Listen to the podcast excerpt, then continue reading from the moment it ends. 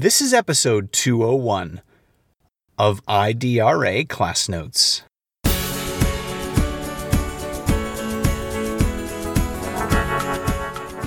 My role is to just motivate others that there's always going to be a solution to the end of the problem and how to communicate with others that it's everything's going to be okay and maybe STEM isn't for everyone, but that it is slowly going to become a big thing, and that now people are going to start looking more towards the STEM route, and it's just guiding them towards that direction of where they want to go, how they want to do that certain thing, and just to remember that we don't just hope it happens, we make it happen,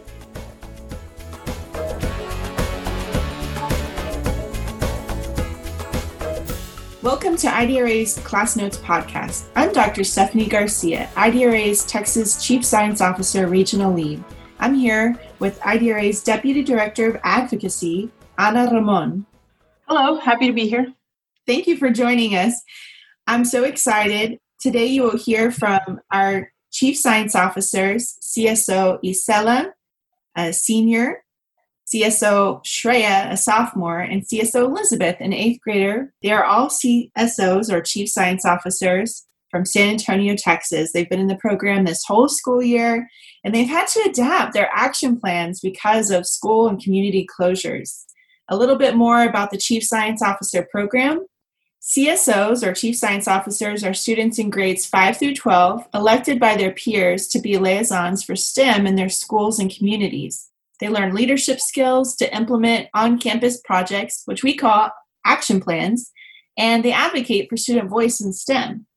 We're excited to hear from our CSO students on their unique experiences during COVID 19, learning more about not only how COVID 19 has affected their lives at home, but in the new virtual classroom. Specifically now, you know, knowing that this is this kind of profound historical moment, something we haven't seen in at least 100 years. How has your life changed when it comes to like school and interacting with family and friends and just your everyday life? I would say the first like big effect when this first happened was probably my sister. She goes to school at Sam Houston State, and so that's up in Huntsville, Texas. So like pretty much the second or third day, we had to drive up and bring all our stuff back down. And so it's kind of been a change of, you know, having three people in the house to having four, you know.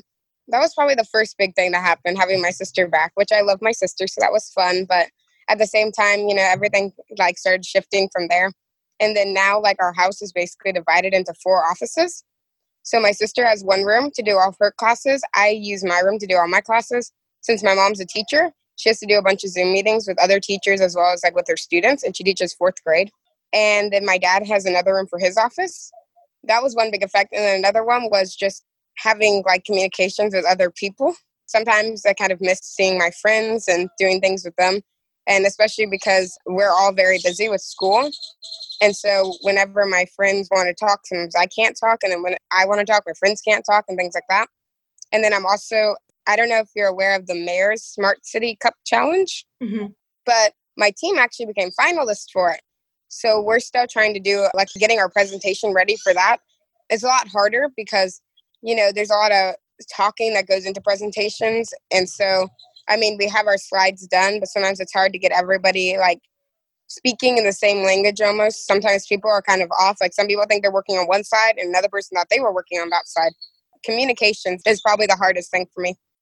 So I do have to say, I didn't get hit very hard for me personally. So in school, I'm a much more reserved sort of person. I typically don't like talk to people a lot.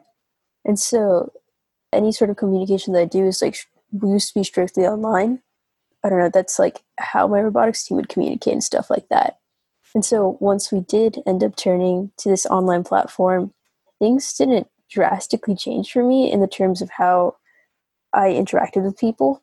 I do have to say, I do miss my teachers, and especially like teachers who I don't have classes with. I miss hanging out with them because they were the people I spent time with.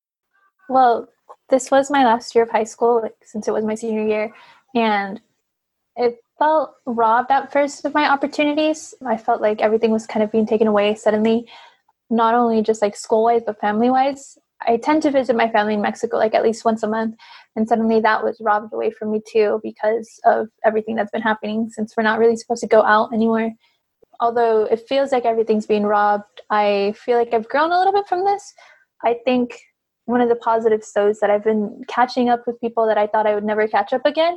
Like some friends from college and stuff I was who went to like UT Austin or even Corpus Christi and suddenly we were all like talking together again and so it feels good seeing that although i felt alone at first i've realized that they've also felt robbed because it was their first year of college and like exploring this new town and exploring different people and suddenly they were also feeling robbed of those opportunities as well and so it just makes me feel closer to everyone even though we might not be physically closer that is definitely a positive take, and it's exciting to hear that you're finding some positiveness in this very strange situation we're in. You mentioned that you're a high school senior. Can you talk a little bit about your experience? I think a lot of seniors are dealing with this, like, unfortunately, this unknown, right? What is it like to be a senior right now during this very global historical moment? Um, I think mainly it's that feeling of unsureness of what I want to do now my personality is like a, such a planner. I have to have everything planned, everything ready. And suddenly it felt like from one day to another, I wasn't ready anymore. I think it hit me first whenever we got the news that colleges weren't supposed to go back afterwards and they were going to do online learning. And that's when it sort of clicked to me that this was more than just something that was happening everywhere else. And it was suddenly impacting my home too. And everything that's been happening around me has been really crazy we just got a letter even yesterday about how graduation is going to work out and even then like not everyone has high hopes i think that this is gen z's way of 9-11 and it's so crazy to believe that this is going to have to be like our new future stricter guidelines stuff like that and it's crazy to see how quick everything changes. I think it just reminds me that as a senior that not everything's going to happen as planned and that maybe other people have different plans for you. And it's just looking at everything that's happening at all the chaos and just learning how to overpass that learning how to succeed from all the chaos. And not only that but just enjoying my present. I think this senior year specifically i was so delved into my future and thinking about what I wanted to do that I didn't really enjoy it per se. And so I think, if anything, I'm trying to learn more about how to enjoy my present and just how to be there in the moment. Right. So I'd be curious, like speaking about virtual and, and that push to virtual, do you see some of the benefits for it? And then also, what are some of the drawbacks to being now in this more virtual, not only learning space, but even with family and friends and what we're having to do now to keep connected. Yes, ma'am. Well, I would say some of the benefits are you can contact people anywhere, you know? That's something I like about it. Like, I can get onto a class, especially since we're not in the classroom right now. I'm able to still communicate with people, even no matter where I am, you know? And I think that's pretty important. I think that's a good benefit of it. I would also say the ability to be able to like do all of my classwork in the morning and have the afternoon to relax or do other things I need to do. I like that part of being online and having digitalized learning. But some things I don't like about it is I'm very much a people person. I love interacting with people. I would say I spend most of my time talking to other people. So it's kind of hard to have the same emotional connection sometimes with people through the phone. I'm also in other clubs, like I'm the NJHS president, and I'm also the vice president of our robotics team. And so we can't really build our robots through the phone and stuff. So it's like some of the things we'd be doing right now during the school year, we're not able to do. So like altogether, we haven't really been able to meet as much and do things like that, especially for like NJHS because it's all about service. We've had some trouble coming up with like different service ideas, you know, because like we had one planned to do like a big supply drive for pets for like Animal Humane Society, and then at the end we were going to go and help work there. But now we can't really do that. So it's like trying to come up with other ideas, things like that. So I'd say that's just a drawback to me of digital. I miss seeing people and having the same emotional connection with them as now I see my family, which obviously I love seeing my family all the time, but I miss seeing some people from my school and like there are things you just get used to, I guess, a certain routine of being in school, seeing the people that you see, getting to know them. And so it's like now I just feel like like especially since we're going back to school next year, we won't get to see anyone. basically from my school. I'm going to high school next year, and I feel like some of my, the relationships I've gained with people I know and I trust and I love, it might be like taken back a couple months because of the disconnect just between everyone, you know? That's kind of the drawback to me. You just can't make the same emotional connection through the phone as you can in real life. So, one of the biggest benefits just off the bat is that we have so much more free time. My commute to school is about an hour, and then it's an hour back. So, I have two extra hours in my day where I'm not in the car. And so that's been really, really nice. Uh, when I sort of talk to people once COVID like started, I was really upset at first because everything got canceled, and then it was just sort of unexpected for me because we didn't get to say goodbye to everyone. So that was kind of sad. So the two sort of people I sort of met, one of the types of people I observed was like if they sort of like know what they want to do in life and they know like, oh, I'm to spend all this time just programming. It wasn't me at first, and then they're really happy about the newfound free time. Whereas other people who are sort of like, I'm not sure what exactly I'm going to do my entire life at school, they're not super excited about the shift. Something I do miss from school, I miss getting to talk to teachers like one on one, just during our free time, just sort of like drop by and ask for help and stuff like that. I miss doing like hands on things. During my free time, I'd always go to the computer lab and I'd always like either study for school or like program something or build something or do something really cool like that. And then one of the first things that I was thinking when we started school was that it's a little bit more difficult to take it seriously in a sense. Obviously, it's not as rigorous as school typically is. I mean, it's plenty difficult because we're prepping for APs and APs decided to change on us, so we have to like change how we're going to prepare for it. But it doesn't have that same level of rigor, which is good and bad in its own sense. Definitely what you just said. We are seeing how grades and everyday education instruction is changing daily. So it seems like you're feeling that for sure. It seems like one day is different from the next with what teachers and ISDs and schools are having to keep up with. So respect for sure.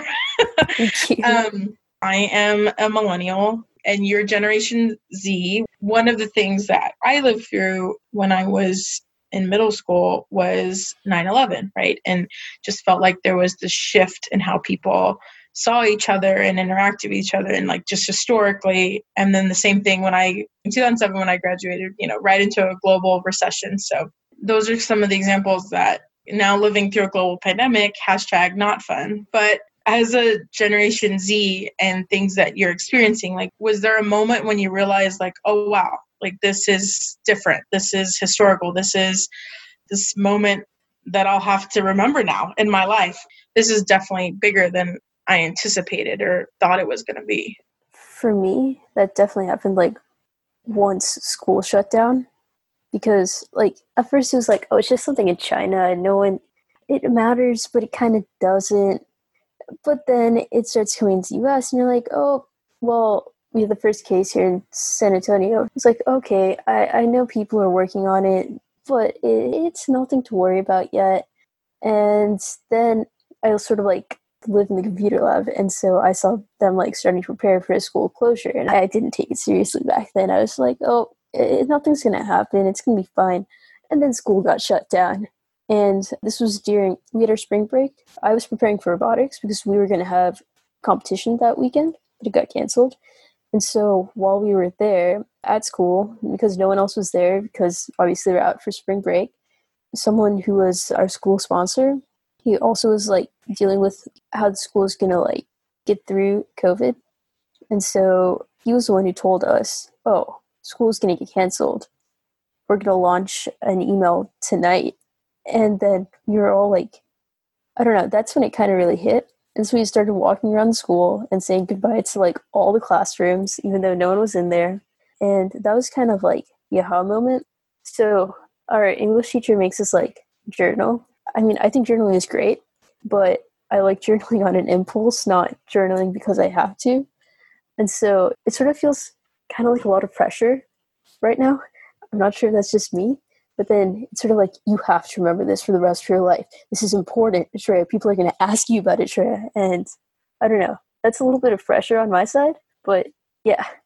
And it's funny how like there's this pressure now to do more oh you're at home and you have all this time and you you have to succeed like are you feeling that as well like what are your thoughts on that i mean they're right i should be doing a lot and i feel like i've tried to be doing a lot but sometimes it makes more stress than i am at school and so it's sort of like colleges will be asking me, "Oh, what did you do during COVID?" and stuff like that.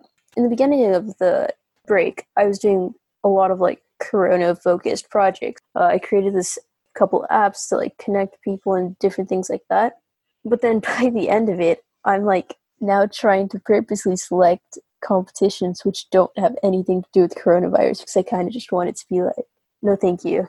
And I saw this one post on LinkedIn and then it was someone sort of saying like whoa high school students i know you guys are experiencing a lot of pressure to do really great things during this time i don't know what it was newton who discovered gravity or his three laws of motion while he was out of school for some sort of illness that was going around.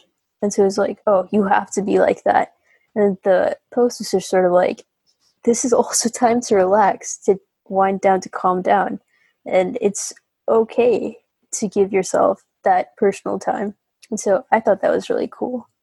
In this moment of innovation and research around what we're hoping is a cure and antivirals and just innovation and generally around ppe and other things like what's unique about the cso program is like y'all have been here i guess is a nice way to put it right yeah. and now there's this new emphasis like what do you see like the cso or even your role now uh, with this new emphasis on research and innovation in the sciences? I guess personally, I haven't felt too much of the less funding going to like the sciences. Maybe because my school is like really into like research and stuff, but how I feel that this pandemic will sort of treat those people who don't want to fund science projects and stuff like that. I feel like maybe they'll take us more seriously and they'll be able to sort of see like hey if we don't listen to the people there's going to be a pandemic again and i don't know i mean one it's nice to see that people are starting to turn more to sort of hey we have a bunch of problems to be solved because of the pandemic not only like the illness itself but you also have like other things that you consider like oh we have a new schooling system how to use zoom and those sort of other aspects that you have to consider definitely gives rise to new innovators, new people who are going to push things out. And one, it opens up more opportunities for people to be innovators, for people to pursue STEM, to start studying. Hey, there's a bunch of problems. How do we solve it? And then two, I feel like the people who used to be like, oh, I don't want to fund them, they sort of can understand if we don't like prepare, if we don't make advancements, then things could potentially, you know, go downhill. No, I think you hit the nail on the head there.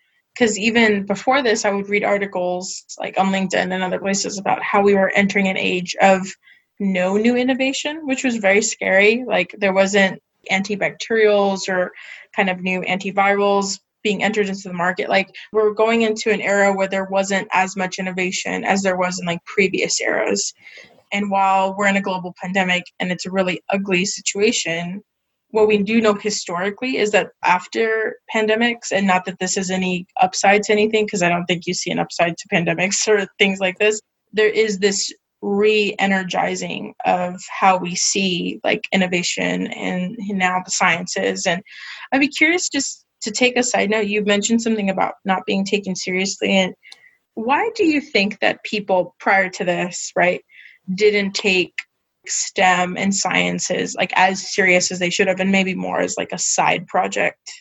Be uh, curious what your thoughts are.